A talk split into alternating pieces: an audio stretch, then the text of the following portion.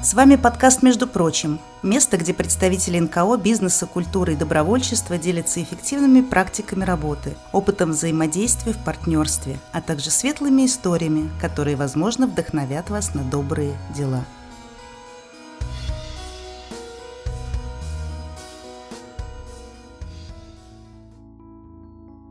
Здравствуйте, я Анастасия Евграфова. Сегодня у нас первый эпизод подкаста «Между прочим», который подготавливает Центр «Мир Далат». Мы начнем наш четвертый сезон со встречи с двумя руководителями музыкальных объединений города. У нас в гостях сегодня Вадим Елисеев, руководитель клуба «Музыкальная среда». Здравствуйте. И Сергей Нотик, руководитель бард-клуба «Парус». Здравствуйте. И тема нашего сегодняшнего разговора – это благотворительность и музыка. Как они связаны, что могут сделать музыканты для НКО и что вы конкретно делаете и зачем это вам лично. Мы задумали эту встречу, потому что совсем недавно, 17 и 18 сентября, в Санкт-Петербурге прошел особенный фестиваль «Верность». Этот фестиваль проводится ежегодно благотворительным фондом «Верность» на территории приюта для крупных собак под Левашово – Фестиваль проводится уже в седьмой раз, и в этом году он прошел при поддержке Президентского фонда культурных инициатив. Вадим, мы знаем, что с самого первого фестиваля вы, собственно, и занимаетесь работой и подготовкой звука и выступаете на этом фестивале. Что же было в этом году и чем вам интересен этот фестиваль? В этом году Фестиваль был, наверное, самый масштабный из за все семь лет. Действительно, а, собралось очень много неравнодушных людей. А, очень интересное сообщество получилось. Было много интересных выступлений, много интересных лекций, мастер-классов. И вот эта атмосфера, которую удалось создать, пожалуй, была в этом году а, лучшая за все семь лет, что мы проводим вот этот фестиваль.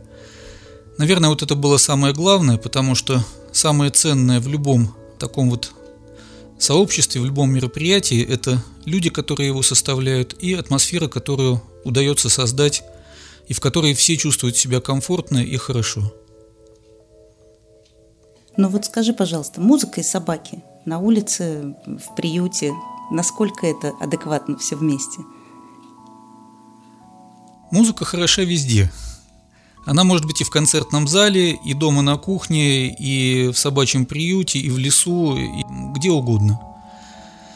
Потому что музыка – это то, что объединяет людей, то, что приносит им радость, и то, что может нести какой-то а, нравственный посыл. На афише нашего фестиваля изображение собаки и гитары, потому что фестиваль проводится в собачьем приюте, соответственно, там а, принимают участие и владельцы собак – и кинологи, и люди, которые э, тренируют собак. И, конечно же, там принимают участие музыканты, которые поют песни, э, в том числе и песни о животных и о собаках. О собаках, кстати, очень много написано песен, и, в общем-то, песни эти хорошие, они несут в себе доброту, позитивный заряд, и, наверное, это очень важно, как мне кажется, потому что э, в любой ситуации, что бы ни происходило, нужно сохранять в себе человечность, доброту, которая, в общем-то, формируется через хорошее отношение к животным, в первую очередь. И очень важно это для детей, потому что на фестивале очень много э, было детей, школьников, э, приезжали люди целыми семьями, и они были вот в этой доброй атмосфере. Я думаю, что у каждого из тех, кто побывал на фестивале, осталась частичка вот этого тепла в душе. Наверное, вот это самое важное – Скажи, пожалуйста, вот ты как технический директор фестиваля реально смотрел и слушал всех артистов. Насколько важно, чтобы на сцене выступали только профессионалы? Ведь на сцене были и начинающие артисты. Что важного и нужного происходит, когда вот это все смешивается? Ну, тут вопрос, конечно, интересный. Нет слов. Хорошо, когда на сцене профессиональные артисты выступают, когда все чисто, аккуратно, профессионально, никаких проблем, никаких вопросов, все на очень высоком уровне. Но при этом профессиональная музыка не может существовать без цельной музыкальной культуры. Если люди не будут находиться вот в этом музыкальном потоке, не будут сами что-то творить, сами как-то реализовывать движение своей души в музыке, никто не будет слушать профессиональных музыкантов. Они просто станут не нужны, потому что люди не будут их понимать. Для того, чтобы понять э, музыку, которая звучит, нужно немножко самому что-то поделать. Пусть это будет несовершенно, пусть это будет э, как-то еще не, не очень правильно, но это будет от души, и, в общем-то, вот эта музыкальная культура, она обязательно должна быть. Тут явно хочет что-то добавить Сергей Нотик. Он не раз бывал на верности на нашем фестивале. Скажи, Сергей. Тут вопрос сопричастности. Когда мы просто в качестве зрителей слушаем профессиональную музыку, все это замечательно. Но этот фестиваль, он все-таки немножко для другого. И то, что те, кто приходят на этот фестиваль, зачастую многие послушать, и многие начинающие, кто не выступает обычно, выходят на этом фестивале на сцену и показывают свое творчество, это очень важно именно с точки зрения сопричастности. То есть они становятся частью всего этого действия, не просто как зрители, а именно как участники этого фестиваля. Именно так. Участниками ведь стали и артисты, и зрители, и все вместе делают общее доброе дело. Тут ведь вообще нужно посмотреть, зачем нужен Зачем нужны фестивали, которые проводят благотворительные общества? Эти фестивали, они нужны в первую очередь для того, чтобы создать, ну, инфоповод, я бы так сказал, чтобы об этом благотворительном фонде или о другом благотворительном фонде узнали, узнало как можно больше людей. И эти фестивали в первую очередь проводятся для этого, потому что эти фестивали, они несут в себе а, как информационную, кроме того, там проводится, как вот на фестивале «Верность», проводится много лекций, мастер-классов, рассказов о собаках. В общем, получается, что мы как э, там, музыканты, как э, саунд-продюсеры в данном случае, Вадим был фактически, мы работаем именно на это. Потому что если бы там не было музыки, если бы там не было хорошего звука, если бы там просто собрались там члены разных собачьих клубов поделиться между собой, это была бы совсем другая история. А здесь получился именно праздник, куда могли прийти и зрители, где могли они поучаствовать, где, в общем, получается, что об этом фонде каждый год мы этим фестивалем заявляем о том, что он есть, о том, что существует проблемы, о том, как их можно решать и так далее, и так далее. Вот это вот основная часть. И здесь музыка в данном случае совершенно неотъемлемая часть всего фестиваля. Она очень гармонично вписывается в общую идею. Чудесно. А давайте немножко сузим, да, мы поговорили в общем про начинающих и профессиональных артистов. Давайте мы таки вернемся к авторской песне, к которой, собственно, в первую очередь и относится клуб «Музыкальная среда» и «Барт-клуб Парус». Насколько важно и нужно, э, насколько интересно может быть современным детям слушать авторскую песню? Как показывает опыт, очень интересно – Несмотря на то, что у нас в основном э, на радио и на телевидении идет такое массовое засилие современной музыкальной культуры, о которой можно много спорить, которая существует и которая имеет, так сказать, свое место быть, но, как ни странно, несмотря на это, авторская песня очень твердо и четко держит свою нишу. А поскольку в авторской песне значительный кусок – это детские песни, потому что, ну, фактически все метры, так или иначе, как-то, да, в общем, наследили вот в этой песочнице детской песни. Конечно, там есть громадное количество профессиональных музыкантов, что уже говорить, все помнят Шаинского. То есть громадное количество великолепного музыкального материала, который ничуть не хуже по своим профессиональным и музыкальным качествам, чем то, что выдают члены Союза композиторов там и прочее, прочее. И я бы даже сказал, намного выше по качеству большинства того, что сейчас идет по телевизору и радио. Это детские песни, которые дети слушают с громадным удовольствием. Я хочу добавить, что мой опыт утверждает, что молодым людям и детям интересно слушать авторскую песню. Проблема немножко в другом, они часто просто не знают о ее существовании. Потому что авторскую песню достаточно трудно услышать по телевизору, по радио, она практически не звучит за очень небольшим исключением. А те радиостанции, которые в свое время занимались раскруткой авторской песни, в общем-то канули в лету, новых сейчас нет – и, в общем-то, на каждом шагу э, записи авторской песни отнюдь не валяются. И поэтому молодые люди и дети, им просто негде это услышать. И фестиваль в данном случае предоставляет им такую возможность. Я помню, как мы делали как-то бардовскую сцену на этническом фестивале. Слушать собрались совершенно разные люди, в том числе была группа молодых ребят, там ну, по 20, по, по 18 лет – и после концерта один из них подошел ко мне и сказал «Спасибо, мы наконец-то услышали музыку, под которую торчали наши предки».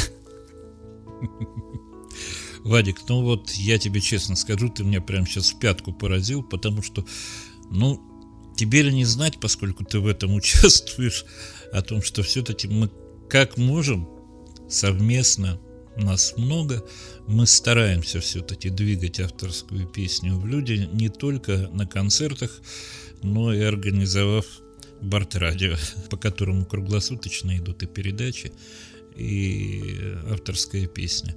И да, там есть детский час. Ну, а я добавлю, что Сергей Нотик, кроме того, как является руководителем барт-клуба «Парус», он также, собственно, еще и организатор идейный двигатель и вообще настоящий директор Барт Радио. Да-да, могу ставить рекламу, слушайте Барт Радио на www.bartdefisradio.net Мы делаем, что можем для того, чтобы как-то, как-то, как-то делать эту жизнь лучше. По крайней мере, мы считаем, что нам это удается. Пусть немного, но все-таки. Ну что ж, удачи Барт Радио, а мы вернемся немножко к НКО и благотворительности. Вадим, ведь проект с песней к детям и не только начался ровно 9 лет назад, когда мы поехали в детский дом в Сиверской с концертом. Вот для тебя тогда это был, наверное, первый выезд вот в таком формате – да, с сольным выступлением это у меня был первый благотворительный выезд, хотя раньше, когда я пел в хоре, э, мне случалось выступать с благотворительными концертами в самых различных местах, и в интернатах, и в домах инвалидов, но вот сольный концерт это действительно был первый. Угу, хорошо. А после этого проект с песней к детям не только ездил, куда только не ездил – да, и в детские дома, и в дома престарелых. И тогда же началась история особенных концертов. Вот, и самый первый особенный концерт э, состоялся и был организован проектом с песней к детям и не только, и волонтерским движением «Помощь к детям». Так раньше назывался центр «Мир Далат». Так что мы много лет знакомы и много лет работаем вместе, и абсолютно разные проекты при этом получаются.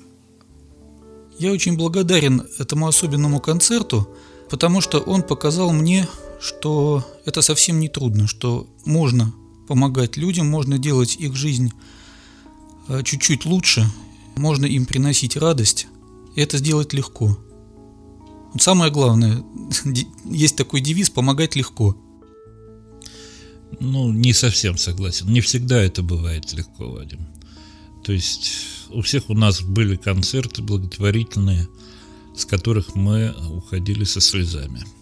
Сами мы дарили радость, но зачастую понимаешь, что, конечно, того, что мы делаем, недостаточно, что есть еще куча проблем. Но мы делаем, что можем.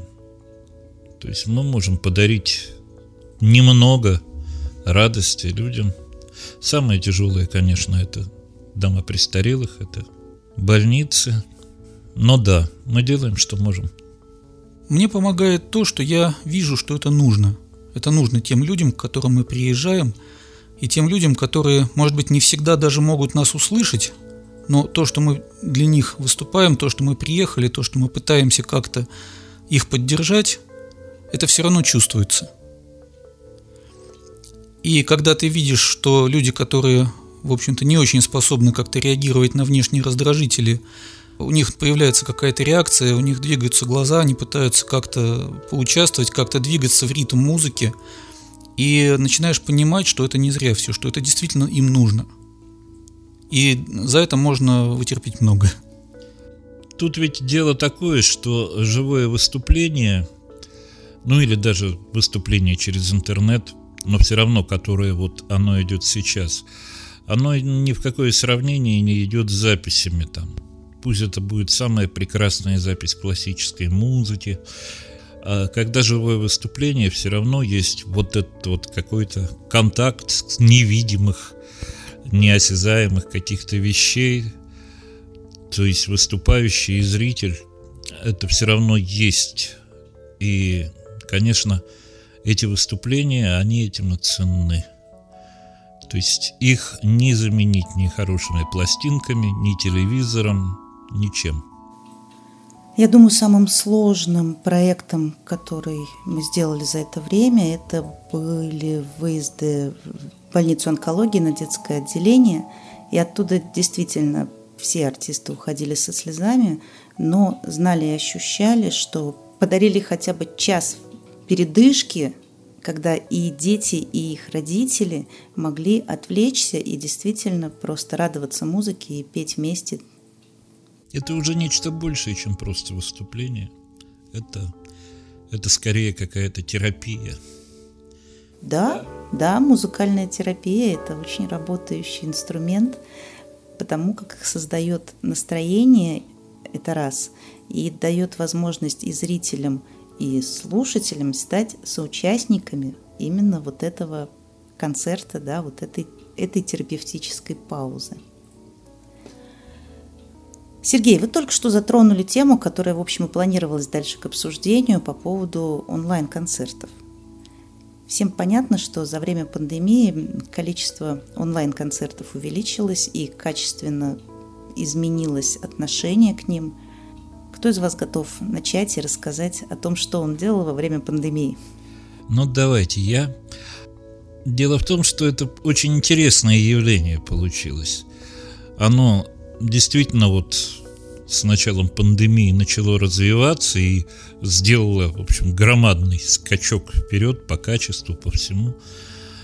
И как выступающий я могу сказать, что это, конечно, совершенно другое. То есть одно дело, когда ты поешь там на кухне, или у костра, или в зале, это все разные виды выступлений на самом деле, то есть когда поешь. И точно так же совершенно по-другому, когда ты поешь, сидя перед монитором или перед телефоном, по-другому. Все это работает по-другому, но самое удивительное, как оказалось, что это работает. Несмотря на то, что между нами, между выступающим и зрителем находятся там мониторы, камеры, провода, все равно это получается живое выступление. Все равно есть живая реакция зрителей. Все равно ты чувствуешь эту сопричастность, хотя, казалось бы, ты здесь, а твои а, слушатели там за 100, за 200, за 1000 километров от тебя, а иногда и дальше. Очень удивительно, и еще там 3-4 года назад невозможно было бы сказать, что ах, вот так вот можно делать. Оказалось, да, оказалось можно, оказалось это работает. Оказалось, что это тоже способ как-то выживать, наверное, в таких условиях. Я, я бы не поверил 4 года назад о том, что при таком выступлении я буду чувствовать отзыв от зрителей. Совершенно нормальный, совершенно живой. А это так. То есть выступающий, он оказывается не в вакууме. Он все равно, то есть вот это вот сопричастность, она есть. Я не знаю, как это работает, но это работает. Самое главное, что эти концерты работают долго, потому что записи выступлений остаются, и люди смотрят все равно их уже не в прямом эфире, потому как все равно не каждый может включиться именно тогда, когда идет концерт. И они живут долго, и к ним можно возвращаться в архивах, ровно так же, как и с записям подкаста, между прочим, Центра «Мир Далат». Многие важные, нужные интересные вопросы вы можете найти в нашем архиве. Возвращайтесь, выбирайте интересные для вас темы. А мы продолжим. Я еще хотел дополнить. Конечно, очень сложно выступать, не видя глаза тех, кто тебя слушает. Но я во время концертов очень часто говорю, это я не вижу вас, но я знаю, что вы там есть. И поэтому мы все равно вместе. И вот это ощущение сопричастности, оно действительно существует. И действительно, вот ты чувствуешь, что ты выступаешь не перед пустой стенкой, не перед микрофоном, не перед объективом камеры, а перед живыми людьми, которые именно в этот момент, именно сейчас тебя слышат. Да, самое интересное, что это ведь не открытие не нынешнего времени. У меня отец был радиолюбитель, и начинал он еще с Морзянки, а потом перешел на микрофон. И как ни странно, то есть вы представляете, там сидит человек перед таким шкафом, значит, с кучей ручек, у него в руках телеграфный ключ, он, значит, связывается с каким-нибудь там с другой стороны земли человеком. А меня это еще тогда удивляло, что вот в этих точках тире, казалось бы, что уж может быть, и тем не менее вот эта вот связь, она налаживалась, и каким восторгом горели там глаза отца, когда я сегодня с Новой Зеландией, там, или с кем-нибудь еще. То есть как, но работало. Еще один плюс онлайников, конечно, это география. Это то, что я осознал во время онлайн-концертов – то, что меня могут услышать люди, которые в обычной жизни никогда бы меня не услышали.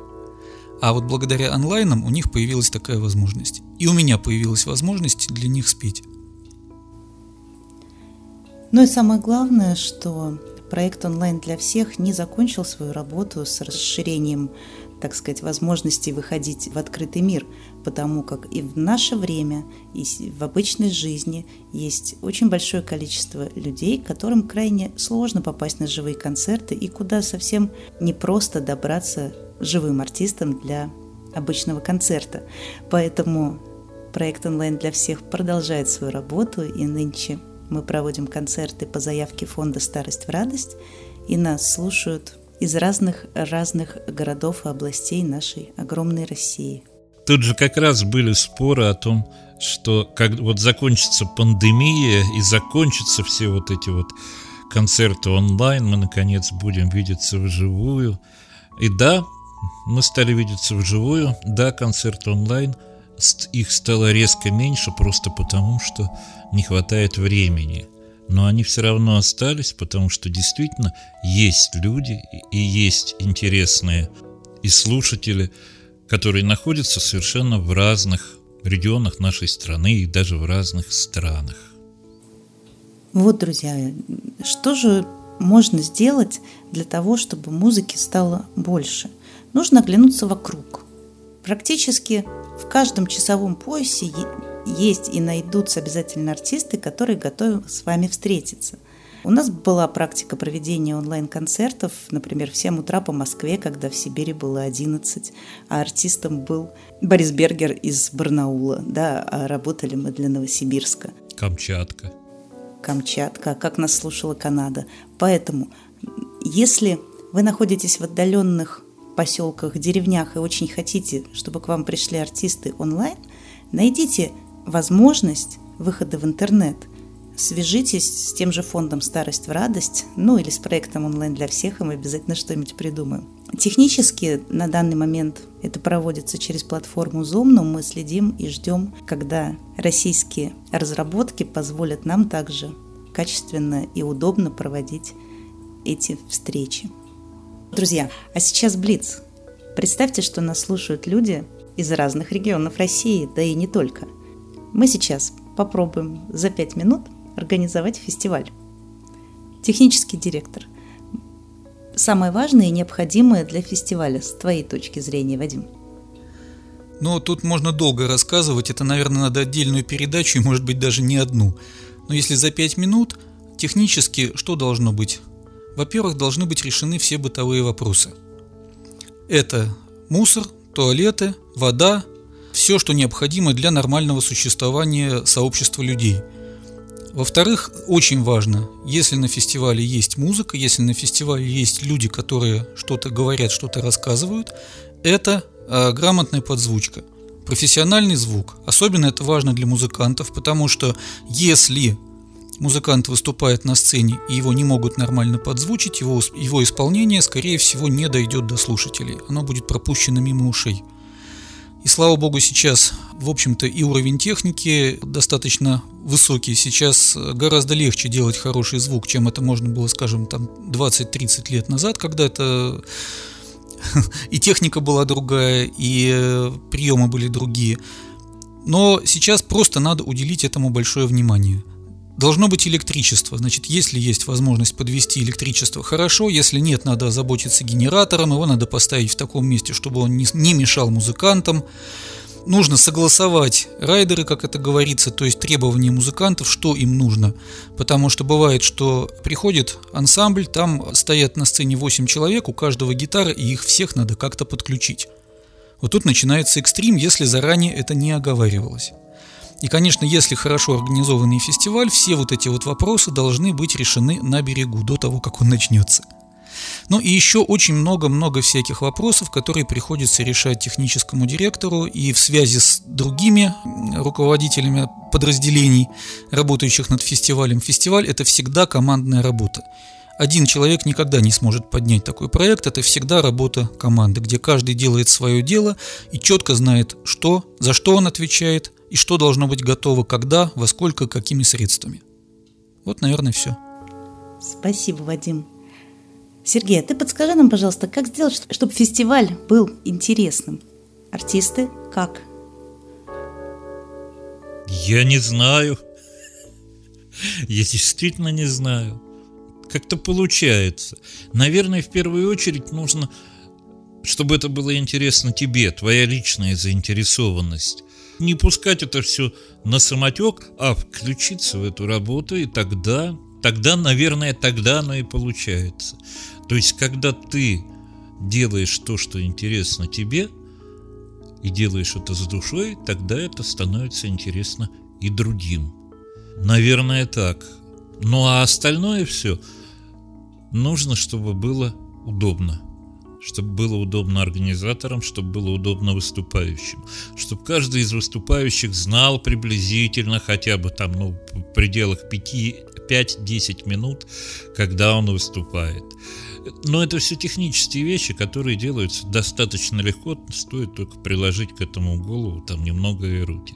Не, ну подскажи, подожди. Тех, ну, мы сейчас обещали немножко секретов рассказать. Нет, э, секрет очень простой. То есть, если вы хорошо знакомы с Excel там, или с таблицами, с гуглевскими, с Excel, в принципе, это все выстраивается там. Приблизительно можно высчитать, если мы берем бардовские выступления, приблизительно мы знаем, сколько в среднем длится песня. Выстраиваем все это дело, и, в общем, можно в процессе Понятно, что мы предполагаем, а в общем получается как есть, кто-то не приехал, и мы можем в процессе всего оперативно это менять и видеть, что меняется, и, соответственно, быстро как-то реагировать на подобные вещи. То есть замена, передвижение кого-нибудь. К счастью, все это сейчас можно делать и со смартфонов, хотя планшеты удобнее, а ноутбуки удобнее еще. Но это все совершенно реально, и все это работает. Если вы еще небольшой принтерочек притащите, то вообще будет так, что вы вывешиваете там регулярно программку, кто выступает, так сказать, если что-то поменялось, могут подойти посмотреть.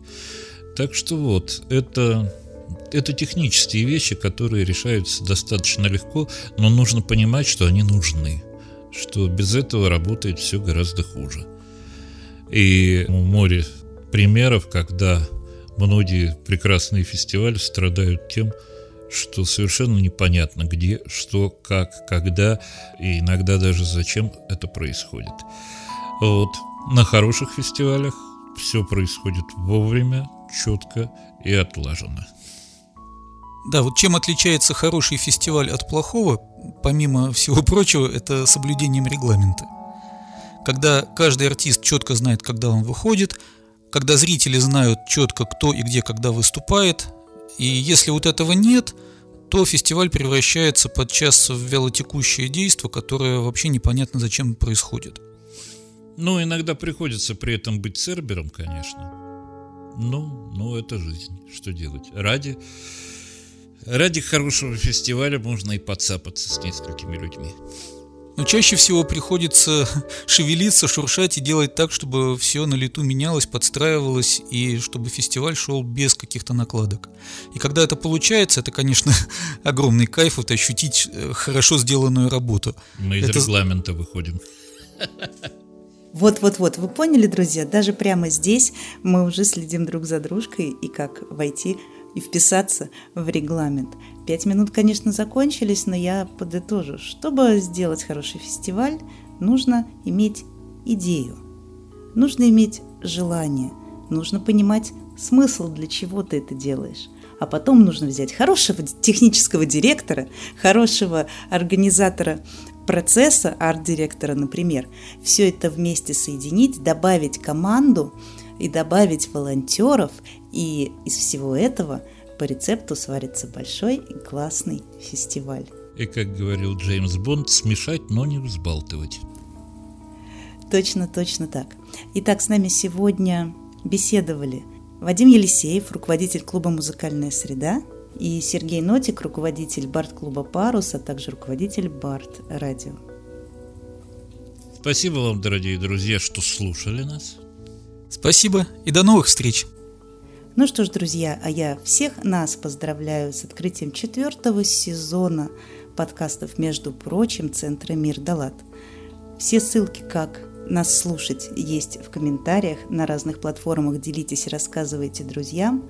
Пишите на почту Центра Мирдалат, мы обязательно передадим вопросы нашим гостям, и они обязательно вам ответят. А если вопросов будет много, значит мы встретимся еще на одном подкасте и подробно обсудим что-то, что вам больше интересно.